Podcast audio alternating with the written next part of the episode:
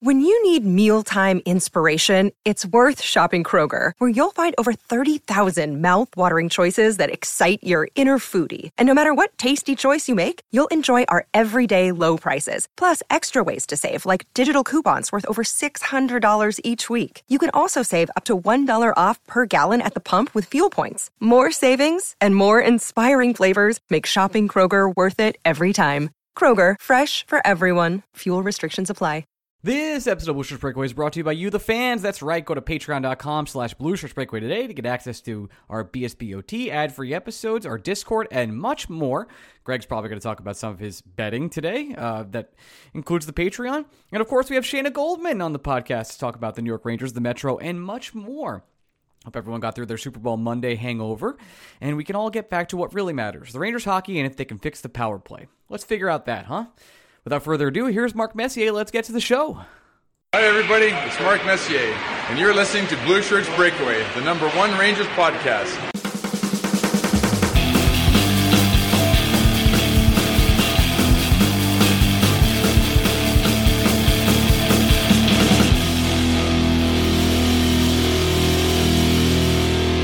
Hey, Blue Shirt Breakaway fans. Welcome to the Blue Shirt Yeah, I am your host, Ryan Beat. I'm here with my co host, Greg Kaplan. Greg, we won on a Monday. Say hello.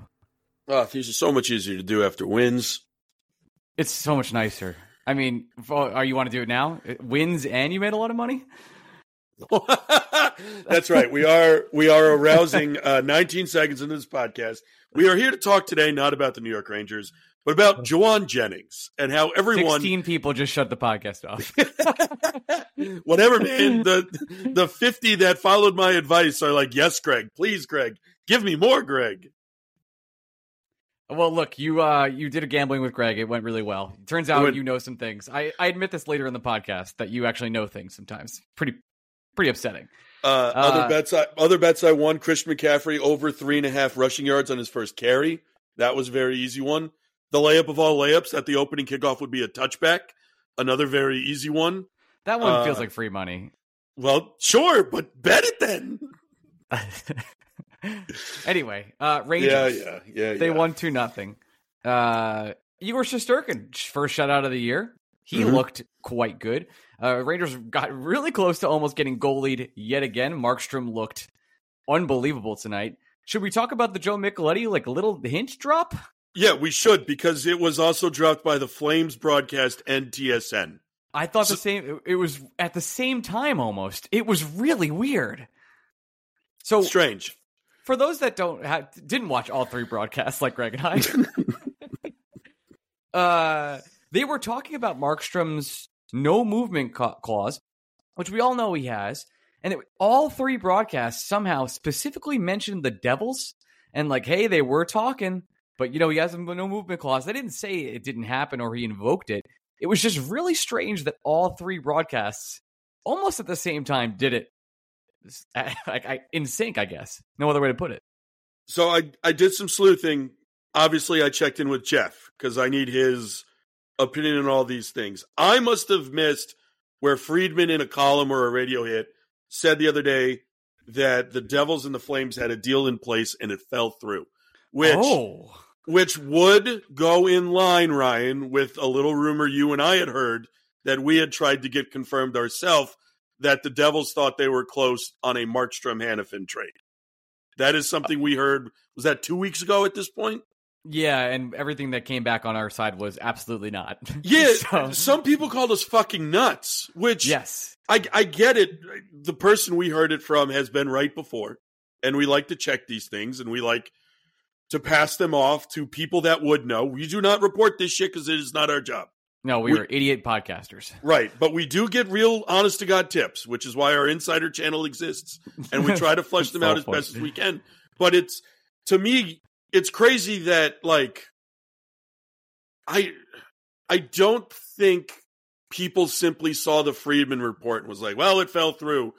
I don't know how Friedman's report without these these guys talk to people and they don't say shit until they feel like they are allowed to say shit, which is why it's so frustrating dealing with hockey insiders because this is information we would have just known two weeks ago if this was any other sport.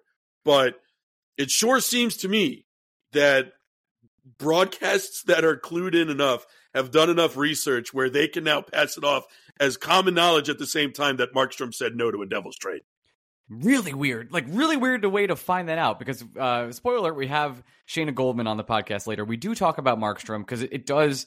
While you may not think this is New York Rangers related, it is directly New York Rangers related because he likely is the target or was the target of the New Jersey Devils and was going to be in your division for a very long time. Mm-hmm. Seemingly, that might not happen at this point. So stay tuned. But really, really weird to have it just on the broadcast said so matter of factly multiple places.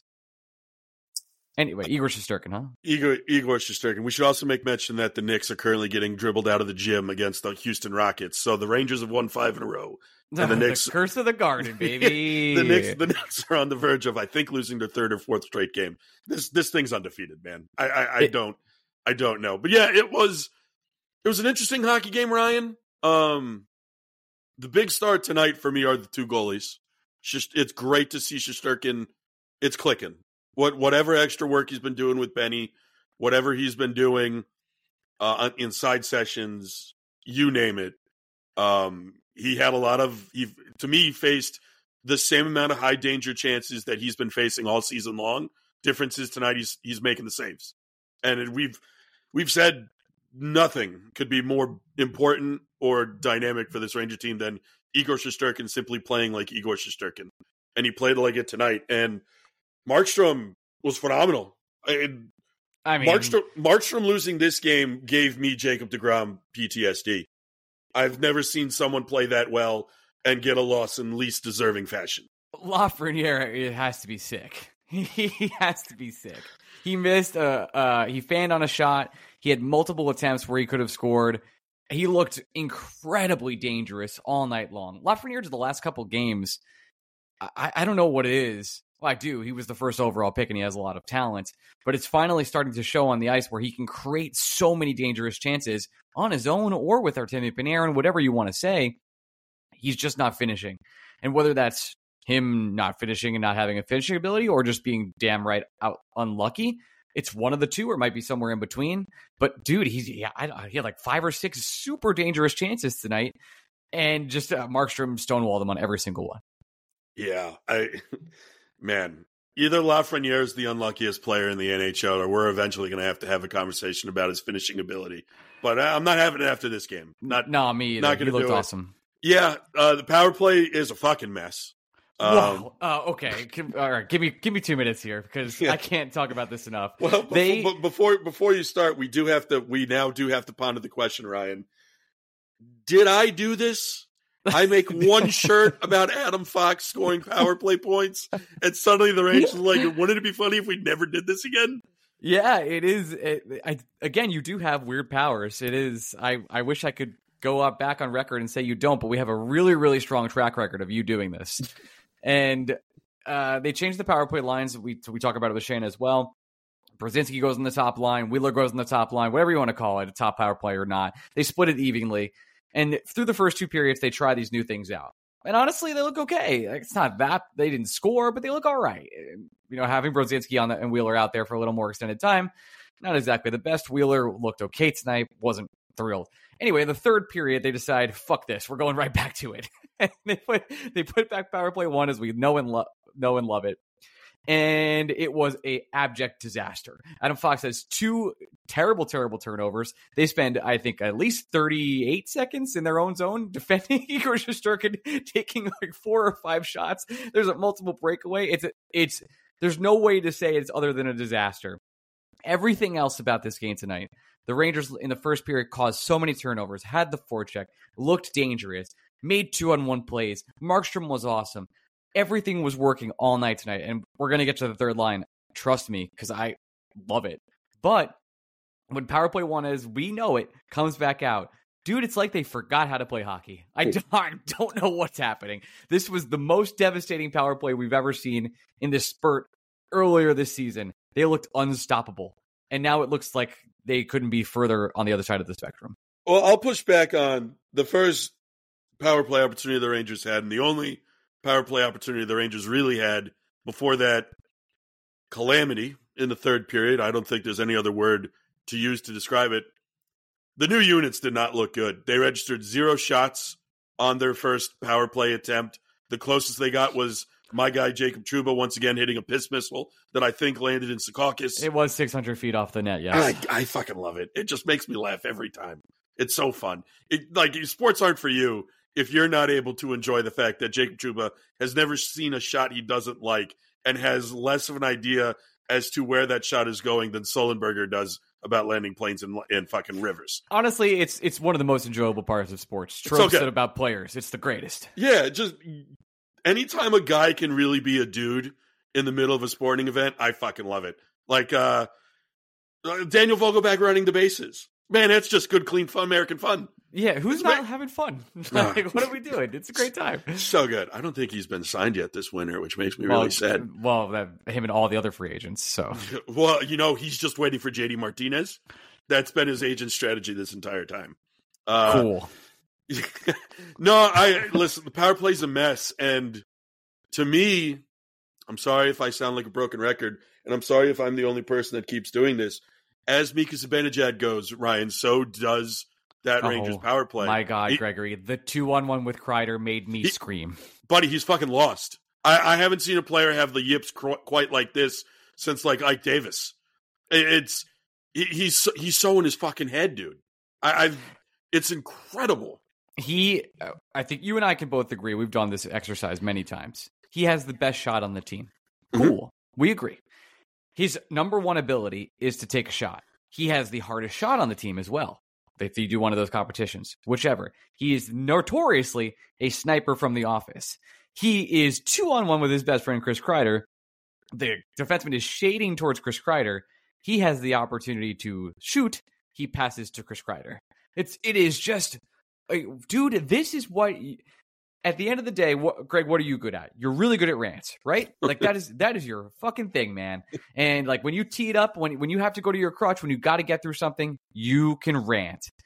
Mika Zibanejad, your bread and butter is shooting as hard as possible with 85% accuracy. You're not the most accurate shot, but the shot is dangerous. It is a re- it's the reason you're an elite, if you want to call that, NHL player to pa- he he passes up every single opportunity. He looks like Kakko two years ago when Kakko lost all of his confidence, except he's Mika fucking Zibanejad. and he's like the heartbeat of this team sometimes. It's very confusing. And it's more evident on a night like tonight where the line you and I have been enjoying the most recently is once again the third line. It's just another rules, dude. It's another game and another example of why I just would not trade for a center, especially at the ludicrous prices they're going for right now. Just I'm not doing it. That third line's humming. You want to know a big reason why that third line's humming? That's the only line the Rangers have where all three guys understand the assignment is get the puck to the net. Good things will happen if you get the puck to the net. That's the what... the entire only even strength goal scored tonight was because Kaapo Kakko carried the puck directly to the net and Will Cuylle followed it. That's it. It's that simple. And it's if I have to watch any other line, Ryan, I can promise you their first instinct is to pass it backwards to hopefully an open ranger who will then have a high danger shot that they should be able to bury. That's a nice play in theory and when you're playing video games, but it's just not winning hockey on a consistent basis. And all I ask for, the thing that makes me angriest, is when hockey players aren't selfish. But the great thing about Cuylle, Brodzinski, and Kakko, all three of those motherfuckers are some selfish beasts. And it's actually helping their teammates because they are charging the net, they are putting pucks on the net, they're creating good opportunities for each other, and they're smart enough to just follow the fucking shot. And it works. And they're clicking. And it's great. And there's you know what's great about a two on one to me when you have Mika Zibanejad? Buddy, shoot the pass then. He's smart enough with the puck where he can put it off Markstrom's pad, and it should be able to get right hold, to Kreider. Hold on, Greg. You're saying Chris Kreider's good at rebounds? This what? is crazy. this is insane. I don't know, dude. It it just I, I tweeted it out, and I wholeheartedly mean it. Someone should be able to open hand smack Zibanejad every time he's not taking a shot on goal. I, how many times do I have to do this rant where the I only think, thing that keeps Mika Zibanejad out of the slump is just shooting the puck more? I just think our next T-shirt is just a spray bottle. it's just a spray bottle of Mika's face. Shoot the puck, like just shoot it, bro. Please, we all love you, man. We need you to be good. If this team's going to succeed, we need you to be good. You got to get you have to do what you do best, which is shoot the puck. It's it's so odd to me that's he. It's it's all it has to be between the ears, man. It just has to be. He's not playing like himself. This isn't the Mika Zibanejad we have seen. This is more like the Zibanejad that was playing against New Jersey in April and May last year, and it didn't end well for the New York Rangers. In order for the Rangers to be successful, and this is another big reason why I am just putting all my chips in getting a right winger, because it's not even like Blake Wheeler had a bad night, but it's Good night from Blake, yeah, actually. it was a fine night from Blake, but the problem is when Zibanejad is just turtling like this. Wheeler ended the game. I think he had five shots on goal at some point late in the third period. I don't know if he got another one between the last time I checked and the end of the game, but it's Blake Wheeler with five shots on goal. I need someone else. If Zibanejad's not going to shoot on that line, I need someone a little bit more deadly than Blake Wheeler to be able to put these net pucks in the net. It, it's just not. It's not going to cut the cheese, man. It's not. Back to the Kakko line real quick. One of the reasons I think it's succeeding so well is because usually when Kakko is playing with these other, other two lines, he's puck retrieval, right? That's his job. He's go go to the dirty areas and get that done and try and make a pass out. Hold on. Did you see that Wembanyama had a triple double tonight with blocks? Yes, I did. Uh, actually, you know how I found out? Elliot Friedman tweeted it. well, I mean, he couldn't be bothered to do his job and report on Markstrom again. That would be too much. Well, I Friedman tweeted it out. I, I actually responded with a picture of Igor Shesterkin because I was just so confused as to why I'm finding out that he has a double, a triple double with blocks from Friedman. I do think they Um, played the Raptors tonight. Oh, that might be why. I think Friedman might actually be there as well. That might be part of it. That's Okay. super funny. It's super funny. I would love to have him on the show, in case he was wondering. Mm. Um, Jeff Marek eventually too. You know, he did say he would come on three years ago. Sure. Sure. sure, why not? Um, I'll message him again. Whatever. Uh, back. So Kakko's not the puck retrieval guy anymore on this line. He, like you said, all three are kind of instructed to go to the net. Brodzinski, I think you you and I both know he wants to shoot. Will Cuylle, his draft, one of his draft pluses, I guess you could say, was that he has a nasty shot, and that Kakko is just trying to create as well. So I don't think Kakko feels this pressure to to set up these other two veterans that he might have had in the past. Again, this is me doing game theory, but I've seen it happen with him just too often, and he's just he's not the deferral on the line. I don't think he views them as lesser. I'm not saying that, but he is the most offensively talented. He knows it, and he can actually use that to his advantage. It's one of the reasons the line is working so goddamn hard, they, and they're skating circles around a lot of the opponents. I know they're, I know it's third line on third line a lot of the times, and and all that. But it is it is very obviously an advantage for the Rangers over the past five games. No, and the fact that it's third line on third line is the exact reason why it's an advantage for the Rangers. Kaapo Kakko's overqualified. Will Cuylle's having a really great season, and He's I don't care if Johnny Brodzinski is just along for the ride. He's the most effective passenger that's ever existed playing between those two wingers. I love the fact that the Rangers, this is why the kid line was so effective in the playoffs. The kid line was going out against bottom six lines and bottom pairing defensemen who were tired from having to work against Zibanejad, Kreider, Panarin, Strome, Copp, whoever the fuck in the top six, and they they ate. They gobbled that shit up. That's why they were so good. If the Rangers can find that magic again with this just unholy collection of what the fucks, I think that's beautiful. Keep doing it. But the thing that will make the the the only thing that's frustrating is it's great that the third line is now putting pucks in the back of the net. That's wonderful. This is we're not supposed to be winning games on the backs of this. This is why I'm so frustrated with Mika Zibanejad and his recent performance. The big fat nothing you're getting from your top line is a problem, and it needs to be fixed. And to me, it's the glaring hole on this Ranger team because you can wish the Rangers would upgrade from Brodzinski. You could wish a different player was down the middle for the Rangers, and they are thin if they pick up another injury at center. But here's the other thing: they're thin at center right now. If Mika Zibanejad continues to play like an empty suit, they need to fix him first. If you don't fix Mika Zibanejad, it doesn't fucking matter what's going on on your third line. It's irrelevant. You're not going anywhere. I think that's I think that's it. I think we covered it all. Well, no, we did uh, at the begin at Oh, at the end of this podcast. We said, "I'm sure we talked about Adam Edstrom, Matt Rempe at the Oh. beginning of the show." Okay, Rempe did get a, a rookie lap Mm-hmm. despite not playing, which I thought was weird. Uh, good for him? Question mark. Well, it's the first time he's on the. You get the rookie lap the first time you're on the ice. You don't have to be in the lineup to do it. Okay. Um, and Edstrom, honestly, I didn't notice him too often. Just be honest, I didn't. But you know what, Ryan? You're not supposed to notice the fourth line too much. Well, I noticed Jimmy Vesey again. He's so good. He's been amazing. He's so freaking. Imagine good. how much money you could be making if you had an agent, like a real agent, and and not whatever the fuck he does have. You know what? I'm just happy he stayed in New York. I'm just gonna go and say that. Like he, maybe he could have made like 1.3 million instead of 800k. I know Here- that's. I know 500k is a big difference, dude. I, oh here's, god. here's a question for you, Ryan. Yeah. If I told you, without telling you exactly what each player was making, that the combination of Barclay Goodrow and Jimmy Vesey would be making in the neighborhood of $4.2 million a year, would you be that pissed? Would you be like, yeah, that kind of makes sense. Two $2 million players. Yeah, that makes sense. Yeah. Just saying. Bar- Barclay Goodrow, everybody. uh, I think that's kind of the whole game. But yeah, Panera, I don't actually don't know why Panarin fought. Did you? He just punched the dude. I mean, he took a pretty big hit in the corner before that, and I don't think he liked it very much. I get that. And then Goodrow uh, was a little bit of a pest, and then the fighting began, began and continued. Mhm. Otherwise, uh, Yeah, a little know. chippy, a little chippy. Yeah, I mean, these two teams.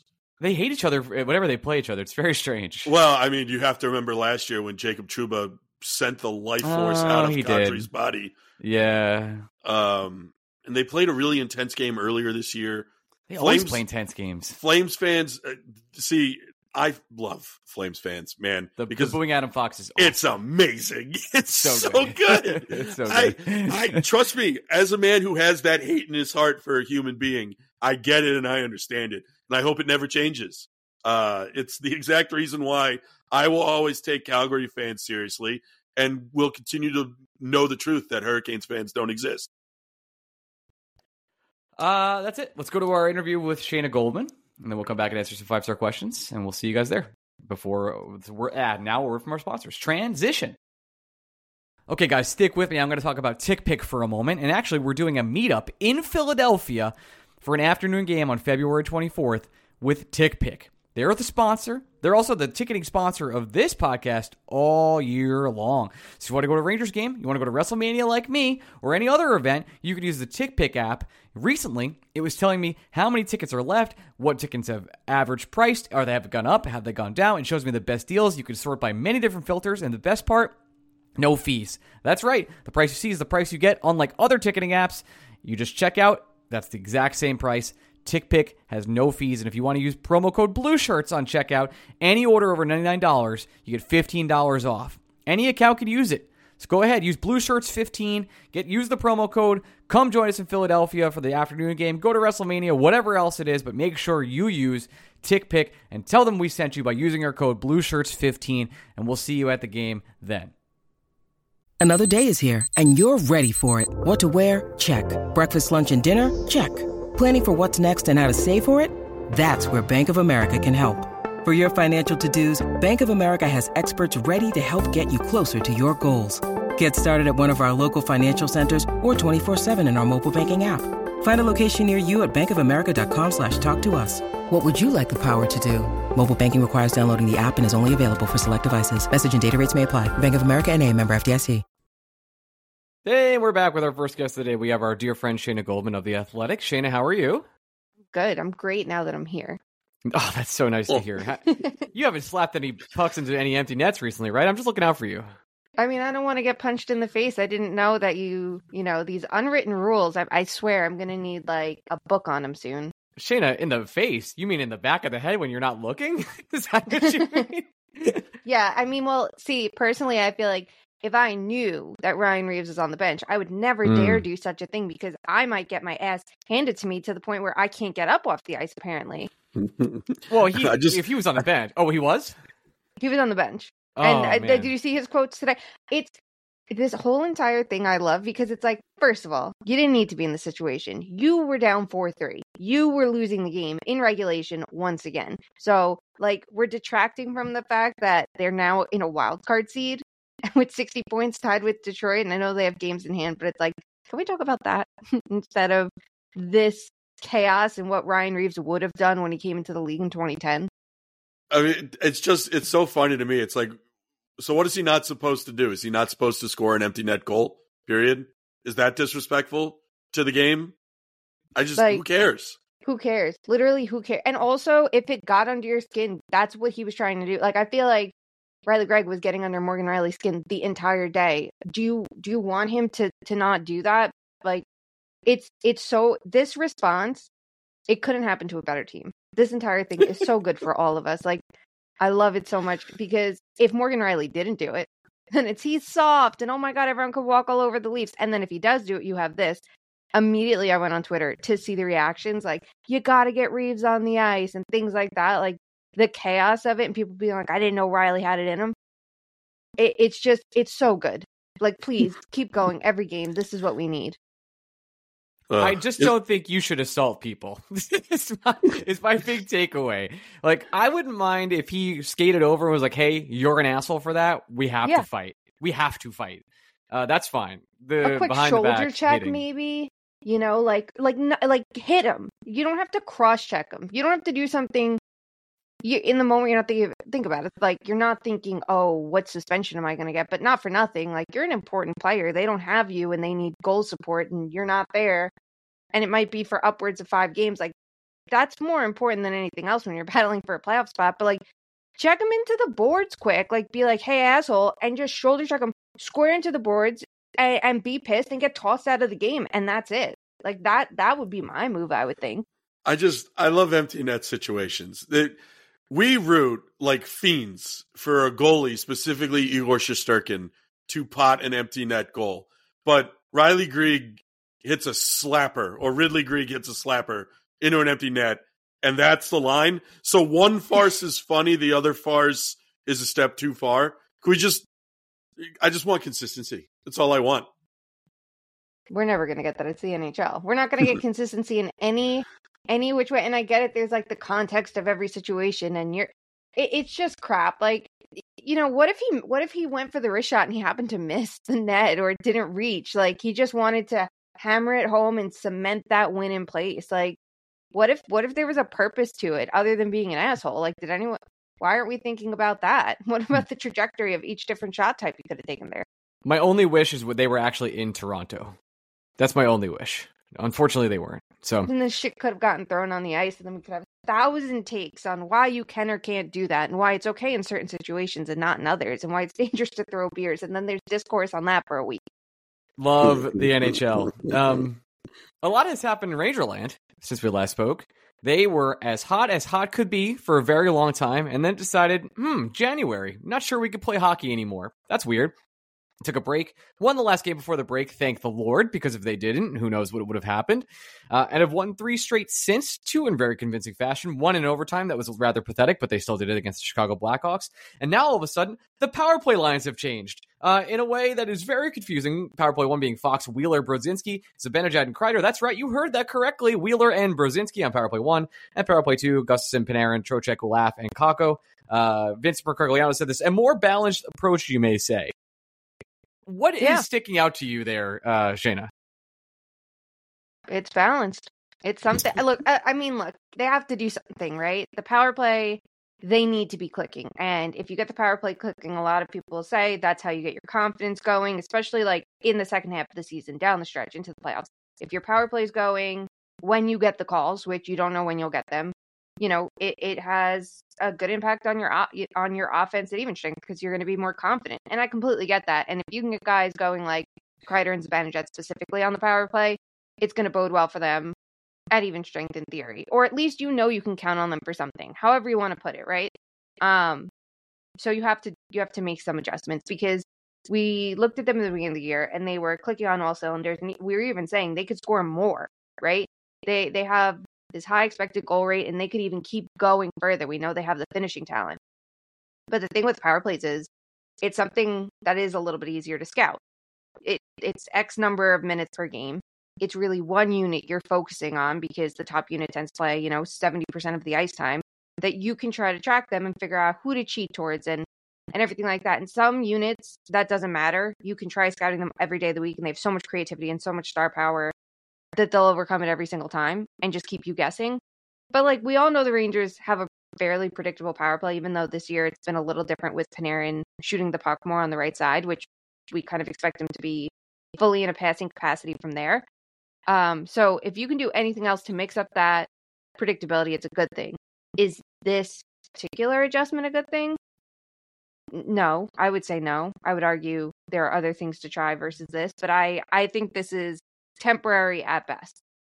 Yeah, this is one of those situations we talk about all the time where I get it's in a rut right now, but we know the OG power play one works. So why don't you take the time to try something else just to see if you stumble into something else that could also work and that you might need to lean on if someone has to leave this lineup due to injury. Yeah. Right. Have it up your sleeve. And, you know, you could say, well, why not just take one player off the unit, right? Like the easy target, everyone would say would be Trocheck, right? You want to keep Panarin, Zibanejad, Kreider, and Fox there.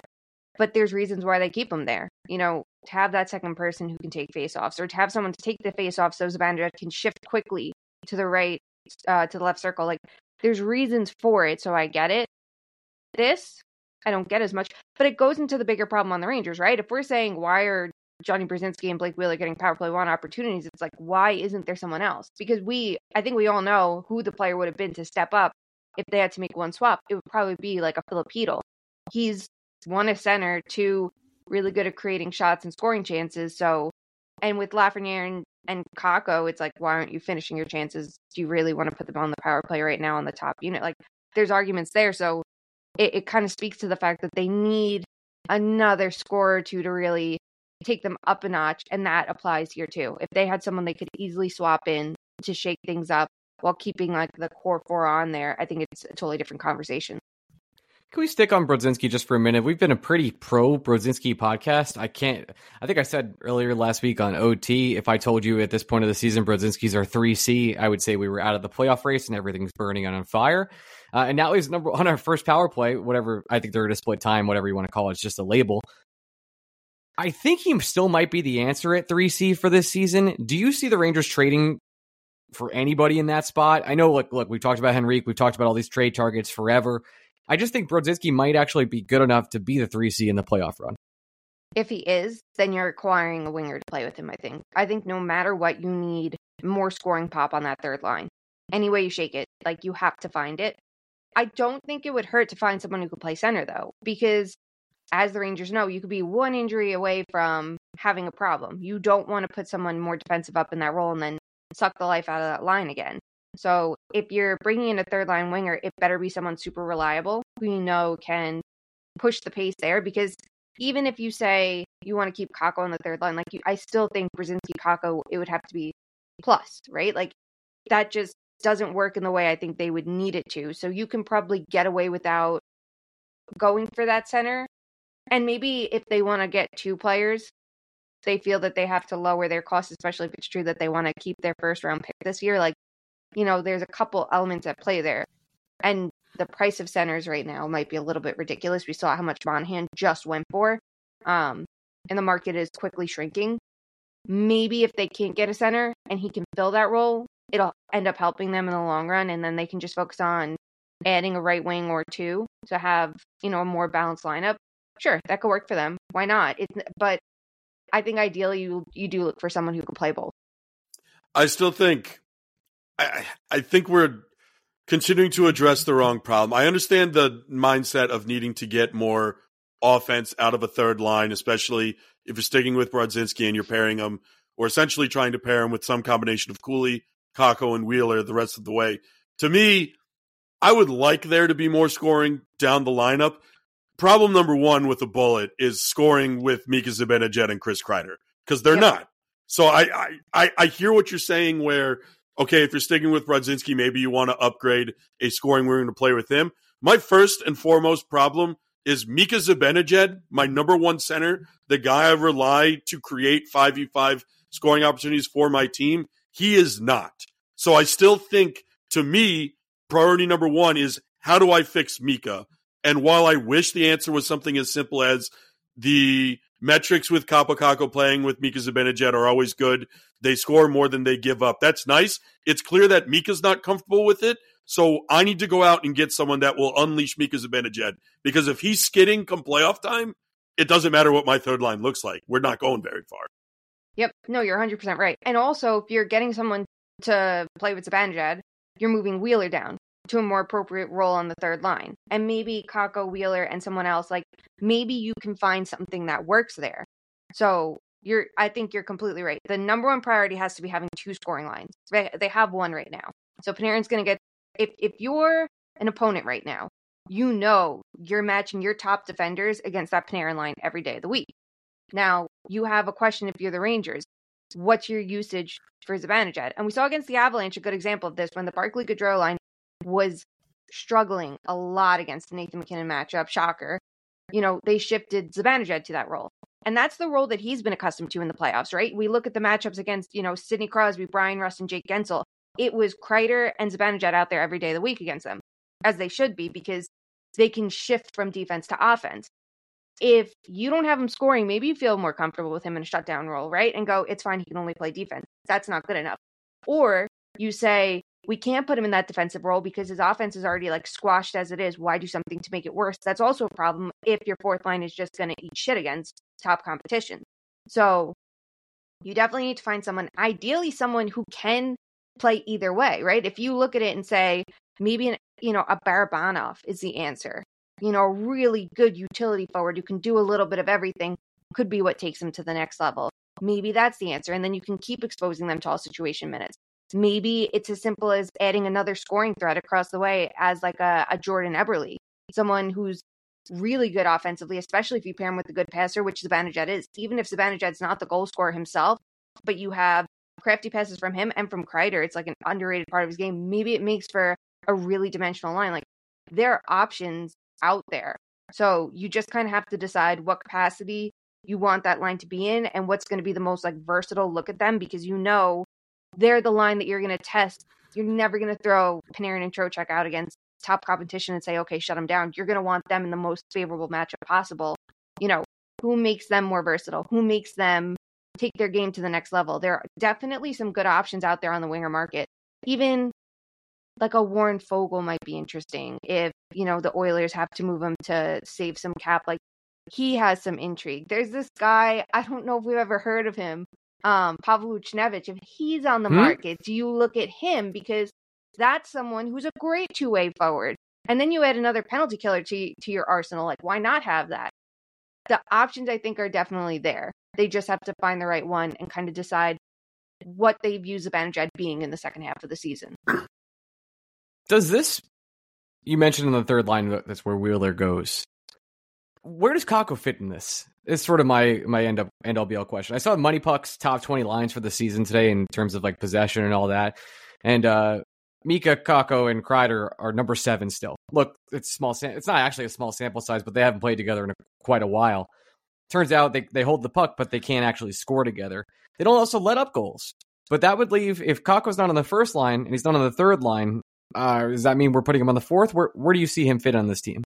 I still think he'd be on the third line. Someone's got to switch to their offside then, whether it's him or Wheeler. Like I think that you have to find a middle ground with that then, and maybe then you say we can find a three C to fit between them, and then you have a scoring line that you can kind of shelter a little bit. Like you have to find a way to make it work, unless they view him as the trade piece to bring someone back. But then if you're using him, it can't just be a rental. Like you have to be looking for some long term piece, ideally, even if it's a a young player, uh, their own reclamation project, right?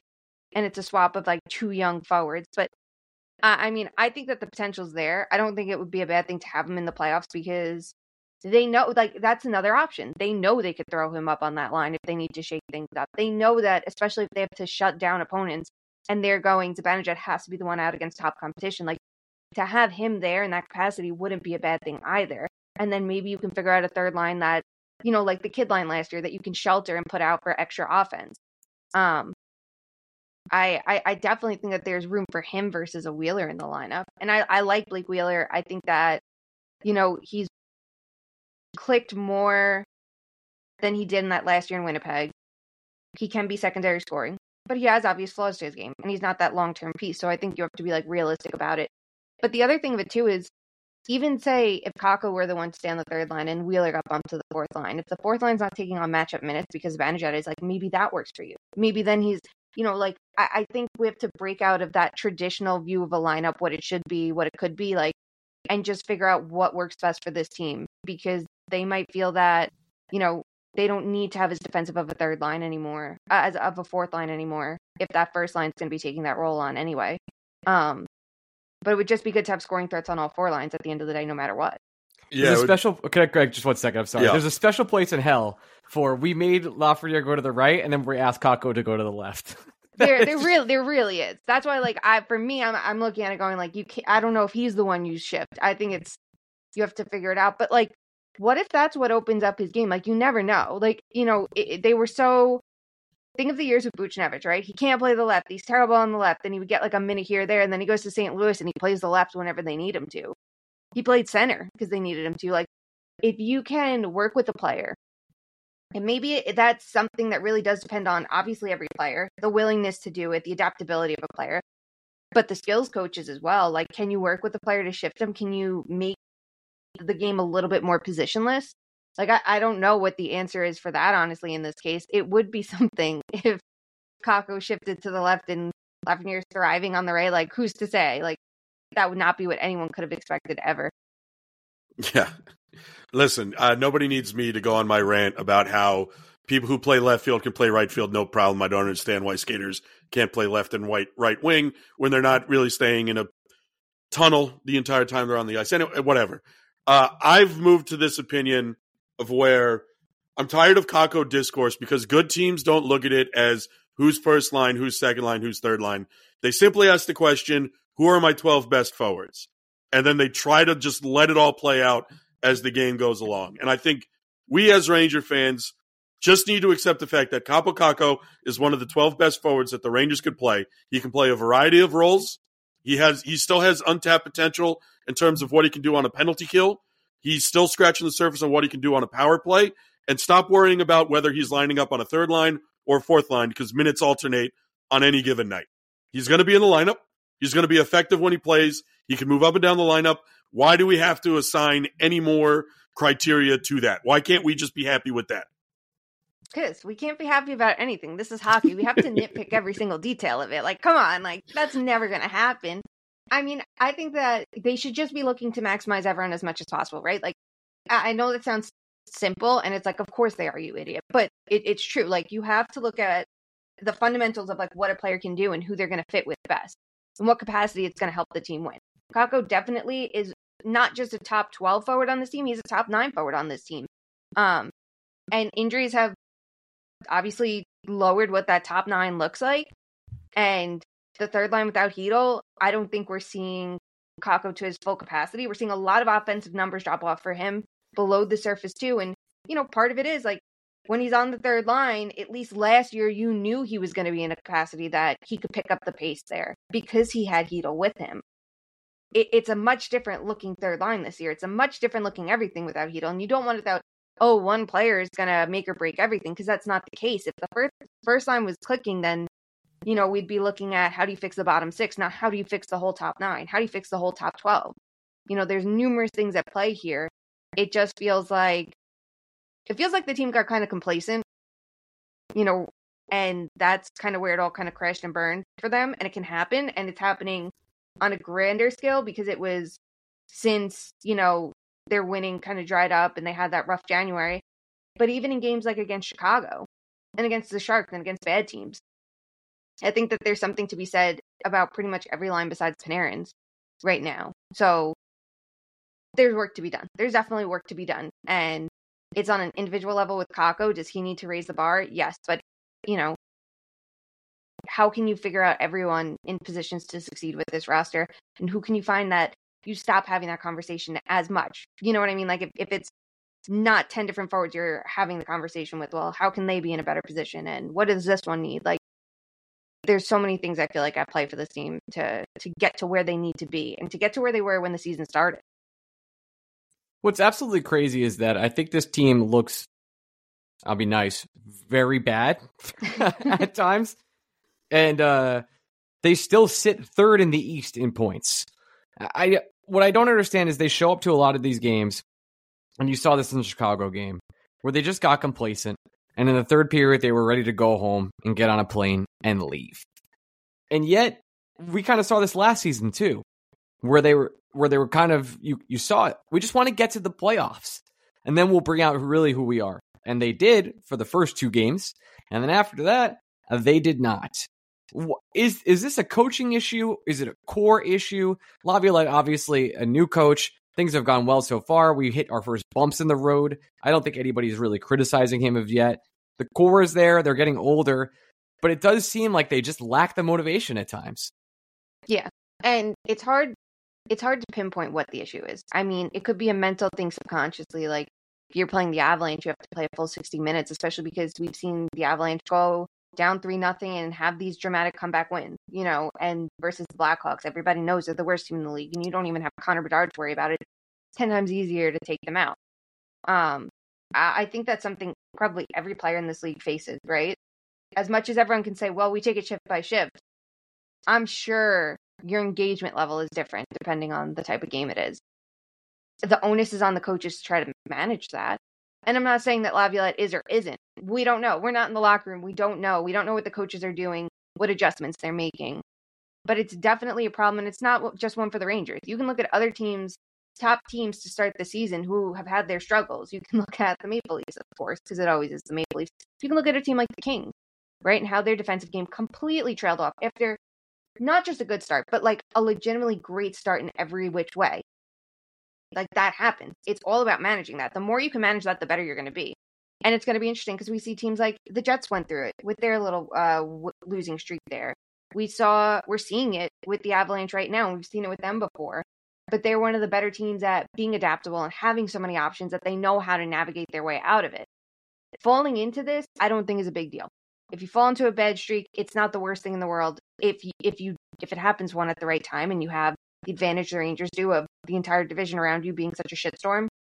But on the other hand, it's how long does it last and how do you get out of it? Do you get out of it at the right time? It's a long season to get through. You're going to have rough stretches. What what tangible things can you figure out to fix that this isn't a problem? Again, if you fall into a bad pattern in April, is it going to be a three game thing and you know how to get back out of it? Or is this going to be what tanks you in the playoffs? So it, it's kind of like a little bit of I don't want to be as dramatic to be like it's a make or break part of the season. It's not because they have that standings lead, but it's an important time. Like they haven't fully figured out how to get through it. So you had the All Star break, you had a minute to refresh. Now you're starting to collect wins again. How do you avoid getting complacent? How do you find ways to keep improving along the way with the roster that you have? And then you can get reinforcements. You know, the reinforcements aren't the end all be all and they shouldn't be looked at as such. Here's the roster you have, make the best of it. And then when you get more players in, now you have another dimension. Now you have more versatility. Now you have more options. Now get better as a result.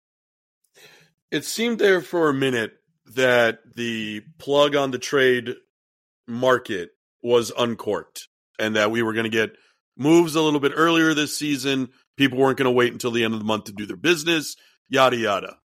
And now it seems like the cork is firmly back in. Is this a problem of we have too many teams in the middle being mediocre, or is this just the market playing out as it normally does? A little bit of both. And it was nice last year that we had it, that it was that scattering of trades. And I won't be surprised if that continues. You're going to have teams coming back from their bye weeks now. So we'll see where things go from there. Um, obviously, certain things are going to be held up by certain players, like the defense market. We know is going to get held up by like the likes of Hanifin and Tanev, and that's going to be really interesting because you're going to see whether the Flames are pushing for like a team to extend them so they can try to, you know, juice for a better return, even though that rarely happens. Um, it's going to be interesting to see if a team like the Flyers responds by saying, we're not going to move on from Sean Walker till we see those players go. And, you know, the ask for him goes up because he's cheap and good or, and, and things like that. You know, does Adam Henrique go or is now, are the Ducks going to wait for the highest bidder because he's the top center left on the market? Like, we don't know. But to a point, some of it does have to do with how many teams are in the middle. Like if the Flames suddenly decided not to sell, that's going to be a big deal. I don't think that'll happen, but it does. It matters with someone like Jake Guentzel. It, it definitely does, right? It matters if a team like the Senators can find their way. What do they do? I still think some players like a Tarasenko are going to be on the market, but do they wait on someone like Chychrun? Do they join the mix and say, well, we could get Tanev for more than just this year? Like, there's so many different factors that are going to affect the trade market. I don't think it's going to be a full stoppage till the deadline low. I think we're going to see deals trickle through. And that's for the best, right? because you're getting more bang for your buck if you make a trade sooner. If you can get eight more games of a player and you just spent a first round pick on them, that's a good thing. One, it's going to better your chances, and hopefully you're going to build a better lead with it, you know, in theory. Second, more games, like you just paid for more. And third, it gives your that player a more of a chance to adjust and more of you to learn what this team looks like around that addition. And it can even be a get the player and decide do you need more. It's kind of similar like the Rangers got Tarasenko ahead of time. They got had a minute to assess their roster before making any further moves. That's the best thing you can do, I think. So we'll see. Really, like you know, who's to say who moves what? But it's going to be interesting. I feel like a team like the Ducks. I feel like their Verbeek is going to wait with his players till the end to try to raise the value. Um, so it's it's really on some of those teams in the middle. You know, a team like Seattle's in the middle right now, and you see teams like the Kings struggling, and if the Flames get out of it, they have a good chance. Maybe they're not sellers at all, and they're a team that can afford to be that. They have assets, they have the big picture already that they don't they don't need to sell. Like a team like the Flames needs to sell to push this process along. Maybe anyone from the Kraken actually isn't up for grabs. Like it's going to change things a bit. I do want to go around the Metro just very quickly. We don't have to stay too long. But looking at the Penguins' records right now, they only have 49 games played, so they at least played in the Metro, but they only have 53 points as well. You mentioned Jake Guentzel. I don't see a way, almost any way, where the Penguins sell. And yet, I also don't really see a way where they make the playoffs. The Devils are above them. I think the Devils have a pretty good shot of still making a run here. There's a lot of talent despite all their goaltender goaltender issues.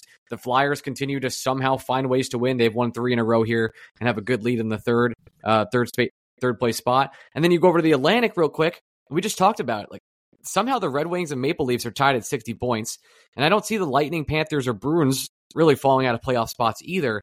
It's kind of the Metro is going to have three playoff spots, and the Penguins are looking on the outside. And yet, I just don't think Sidney Crosby is going to allow them to make any big trades.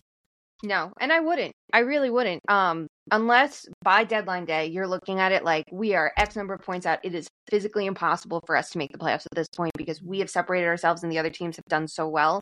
You know, Toronto and Detroit and New Jersey start absolutely crushing it, and you're Pittsburgh and you're floundering. Maybe that you know stops what you can do, and maybe you do have to think, okay, load up for next year.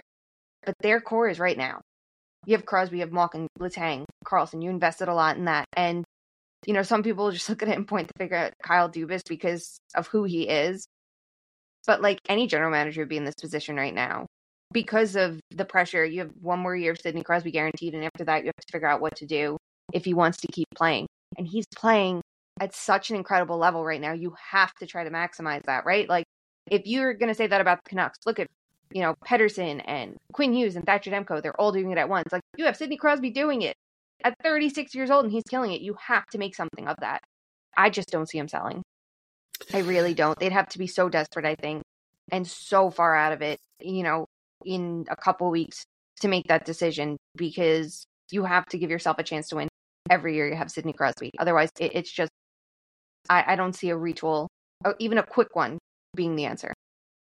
Take a take a swing, Shayna. Who's the biggest name you see traded this year? Doesn't have to be to the Rangers. Just a name we're not talking enough about. Jacob Markstrom. He's he is the wild card of the deadline for me. And like this is something I'm going to look at later this week. You know, who are the biggest wild cards of the deadline? To me, it's him because the goalie market, I think we've all been waiting on the entire year because so many goalies have forgotten how to play hockey this year or just aren't that good or maybe they were overrated in the first place. There are so many teams that need a goalie, but teams are obviously hesitant to make a move. And it's really tricky to, right? A, a goalie takes way more time to adjust than a forward. They have to learn the team systems in front of them. And there's a new goalie coach. There's a little bit of everything. If the Flames are willing to move him, and I think he is the piece to move if you're Calgary, because you're going to get a haul back for him. And I don't think I don't think they're in a position to say, well, we might be good next year. Like, I don't think you're going to be. I think that you have to be honest about where you're going to be in those next couple years of Markstrom's contracts, he is the big name player that if he moves to a team like New Jersey, it's kind of like, okay, now what? You know, like what happens then? Does anyone else go for a goalie? Does Jake Allen get moved? Does John Gibson, if he can be healthy, get moved? Like there's does a Karel Vejmelka get moved because he hasn't been very good in Arizona? Does a team look for him to be a backup or a one B? Like there are definitely goalies that can be out there. But if he moves, I think it changes the entire look of the goalie market. And, and we're all convinced the Devils would be the team to make that trade, correct? Yeah. Okay. We're all on the same page. Greg, any other questions for our dear friend here? Yeah, you win any more awards since we last talked to Oh you? yeah, My Hockey God. Red of the Year, whatever, Jeez. Shayna. Sorry, Jesus. I didn't win. You're I'm just- nominated. Yeah. I'd like Yeah, to you're, win. you're you're a finalist for the heart. We get it. You don't you don't want to take the credit yet. Yeah. You know, you never know how the votes are gonna go. Have you been uh have you been politicking? Have you been campaigning? I haven't. I'm just, you know, I'm just here to do my job. I write my column every week. Try to help everyone have the best fantasy team possible. And if someone wants to give me a trophy for it, I'm I'm gonna take it. Like I I I want to be like Kenny Omega in my belt collector era. Like I want them all. At first, I wanted to be gracious. Like cool, it's so cool to get one. Never thought that was gonna happen. Then I got two, and now I'm greedy. Like I'm like, all right, let's go. Shayna, congratulations. You can continue to win, and uh, we'll talk to you soon. Thanks for having me. Thank you, Shayna. Hey, we're back. Thanks for Shayna for joining the show. Like she does, I don't know, way too often because we invite her because we have nobody else. No one likes us. So very cool. Uh, five star questions. That's right. You can leave a five star question on the show. You go to our patreon.com slash Blue breakaway. Download the Discord and go on the uh, five star question channel, and we'll read them on the show. Ready, Yeah. Greg? Yeah, before the, we we get into five star questions, since Mm. you brought up Patreon, I think this is an important moment for me to tell people that you are leaving money on the table by not subscribing to our ten dollar tier, where you get advice from guys like me to tell you to do nothing but throw money at Jauan Jennings, all his props in the Super Bowl. Ryan, I cleaned up. Yeah. I, if you listen to that episode, you'd be rich right now. And you know how I know this? You know the anonymous person that's behind the BSB no context account?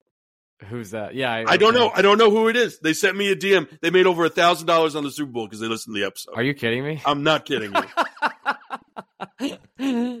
That's insane. Yeah. All right. So Um, I say smart things on podcasts that are readily available for you. You're already giving us five. What's another five? Guys, What's I hate- another five? I hate Greg, and he's been right a lot recently. It's really fucking annoying. Um, it's really Yeah. annoying. Wait until the Slump Buster Draft Note podcast drops.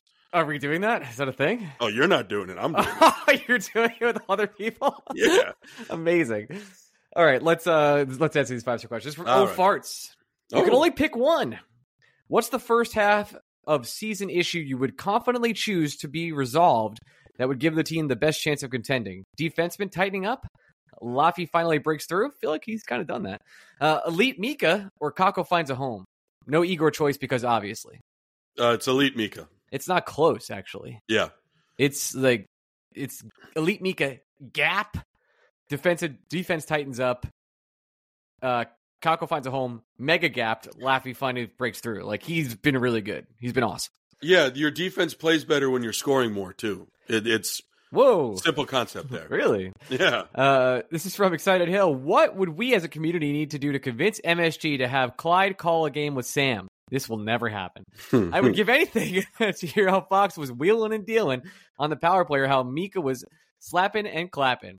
Uh, I love this question. There's a zero percent chance. But here's the thing: I wouldn't want Clyde with Sam. I would just want Mike Breen and Clyde to do a Ranger game. Yeah, and I let's just switch. want Sam and Joe Micheletti to do a Knick game. I, I would like I would like Bizarro Night where they just Yeah. switch. That'd You be know- sick. You know how you know how hard that adrenaline rush will hit your veins when OG Anunoby goes in for a slam and Joe Micheletti goes, "Sam, you'll see it right." Right Let- there. Uh, Sam, we've been talking about OJ Ananobi. Oh, he's a wonderful player.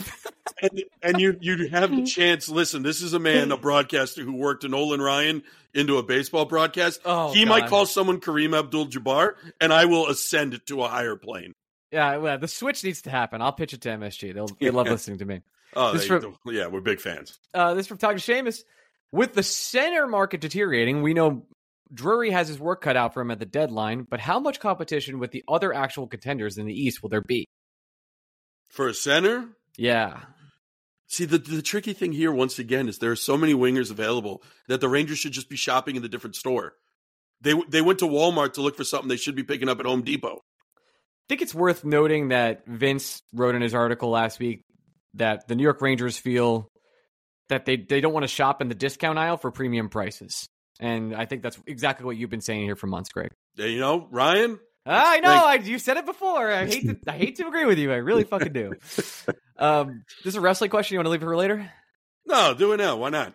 Is The Rock the biggest heel in wrestling today? Yes. Yes, it's not close. Yeah, and it was. I appreciate him actually taking the turn into it too, Yes, which is I- why people should have calmed the fuck down after that SmackDown because these things have a way to work themselves out. he's clearly wasn't ready to be a heel, and then he was like, "Oh shit, I am one. I'm gonna get all the heat possible." Yeah, Uh, and he did, and it's awesome. So hopefully WrestleMania is looking like it's it's shaping up to be pretty good this year. yeah, and now you have the opportunity here where night one it's Cody Reigns and night two it's Cody Rock.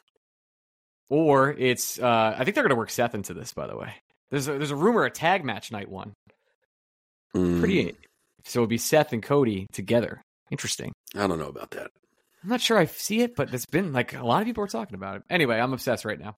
So this is uh, from Viva La Pudge. So after that performance, what is it going to take for Greg to say something nice about Jonathan Quick? This was after uh, the second don't, one. yeah, I don't. What's it? What's it going to take? I don't know. Did the Niners win the Super Bowl? No. no, they didn't. so we wait another day. Halftime show was good. I don't care what anybody says. My yeah, dog, I think you're no the our friends who think they're so fucking holier than thou with their fucking it was a great music show. Like, it was I wonderful. I wasn't. I wasn't thinking like, oh my god, I'm mind blown. But I was. I was entertained, and that's all I fucking asked for. It was great. He was on roller skates, Ryan. Yeah, I know. And uh, Luda came out. the the cinematography was excellent. Oh, and Alicia Keys can eat, bro. Woo! Sheesh! Goddamn. Sheesh! Holy Uh, moly. Uh, yeah, what is happening? This is from uh, my dog farts. Good transition. if, we, if we do have another first round exit this year, which members of the core do you see potentially being moved? I'm not sure anybody. Kakko, Kakkos Um, for sure being moved. Lindgren. Do you think Kreider's even a possibility? I don't think so. I don't think so at all. I- Trouba as well. He's not going anywhere. No, it's just the the guys that are easiest to move. So Yep. Lindgren needs a new contract, he's gone. Kakko needs a new contract, he's gone. Um honestly, it, it kind of stops after that. You, you- like go down the list. You're not trading Igor because if the Rangers lose and he's bad, there's no market for him. You can't trade Zibanejad. You can't trade Panarin. You can't. Tr- you you could trade Kreider, but they won't. Um, you're not going to trade Lafreniere now. No way. Are you kidding me? Though I will say that becomes your best trade chip. Where if oh, if you want to disturb the core and bring in a high quality piece, you will have to trade Lafreniere to get it. I think he could. So he could be. I, I'm I'm not going to keep him out of it. He's the only guy you can use to get Massive. what? Yeah, talent. a big piece because you're not going to get it for Kakko. He's been diminished. You're not going to get it for Lindgren. He's diminished. Like if you wanted to take someone from this roster and say this player can get me a star player back, it's Alexi Lafreniere. That, yeah, That's it. I don't know who that star player is. I think for a long time that player would have been Pettersson, but the Vancouver Canucks are very good this year. Don't see that happening. So Mhm. uh, this is from Kbon thirty. If NYR do trade for Henrique, they're they'll have two players that are directly responsible for the somewhat recent Ranger playoff losses, Quick and Henrique. If Drury's in the building, building the infinity gauntlet of playoff disappointment, who else makes up the rest of the stones? Alec Martinez is the obvious next addition. Yeah.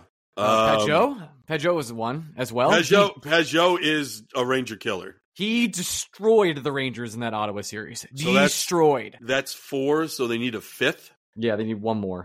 Uh, Jack Hughes. okay.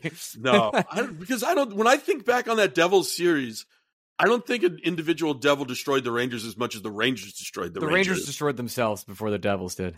Um, can we go back in time and like re,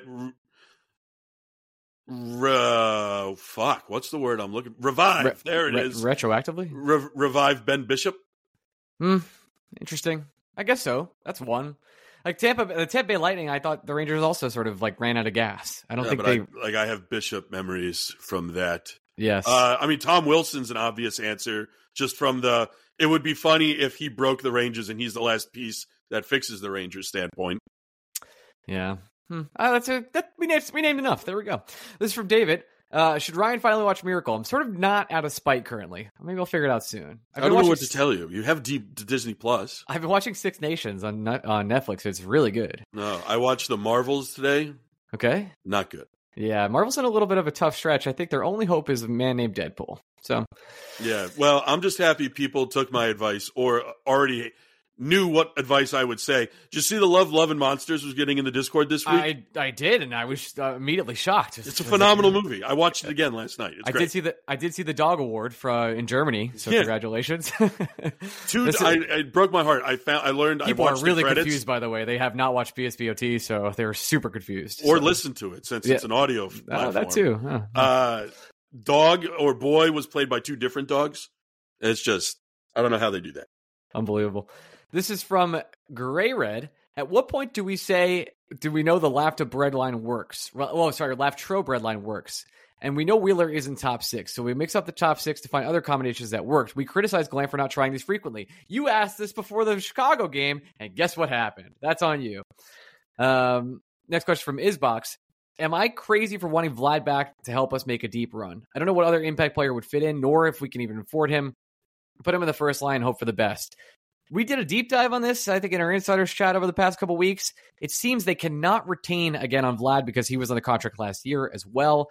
I don't think trading for him makes him it make makes it work unless you can trade someone like a Kakko or a Goodrow to clear up space on the roster. Uh, once again, Pitlick is all you have to include in the trade to make it work. That's it. Are we sure? Yes, he Okay. makes five million dollars. The Rangers have about four point four in cap space. You add in an eight hundred thousand dollars salary. Four point four t- plus 0.8 is five point two. You can afford Vlad. Can't do anything else, but that's the move you make. I'm just not a. Here's the thing about Vlad that we don't talk enough about. He wasn't very good when he was on the New York Rangers last year. wasn't electric. Was good. I wouldn't say he wasn't like was a game changer. I think it was fine. Are we really trying to like if we're trying to find fine? Do we have to use all our salary cap space to add a fine player? No, That I may think, or may I think not Drury work. wants something more than him. I just I just want someone that's having a better season, frankly. Like I've become a big Jakob Silfverberg guy. He's been dynamic for the Ducks, a really bad hockey team. I, I look. I think Shannon said it best. They might wait till the deadline, so we might have to wait if that's the case. Fine. I like at that point so many wingers going to be off the board that the Rangers will be the last person at the dance without a partner and they won't have to offer much. Give me Jakob Silfverberg for a second round pick. I'm a happy camper.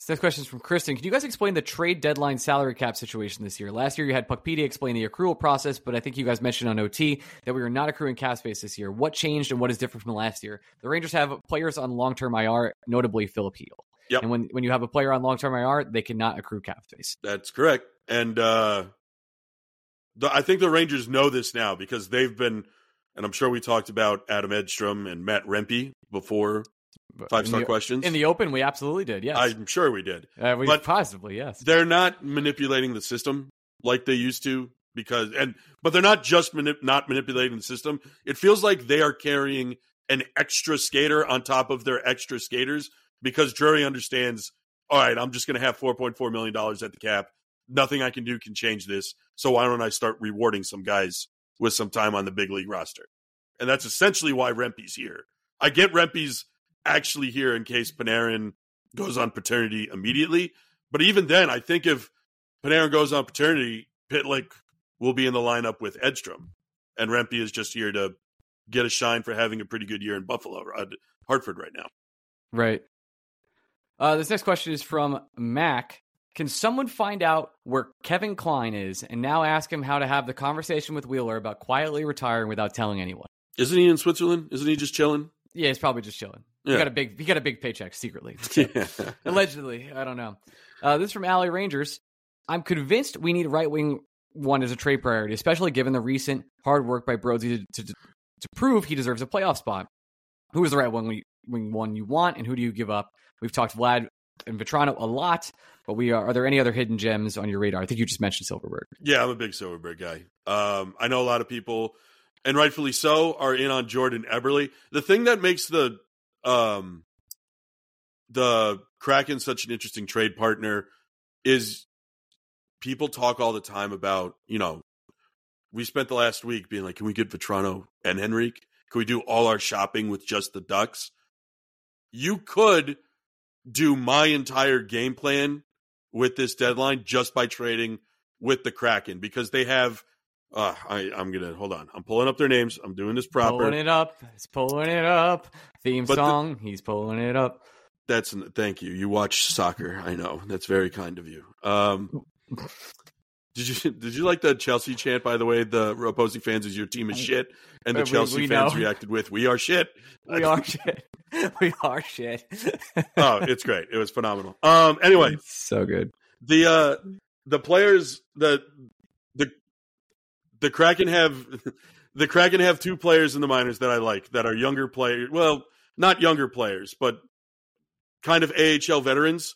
Cole Lind is a right winger that is producing at a high rate in Seattle that they apparently have no room for. Doesn't make any sense to me whatsoever.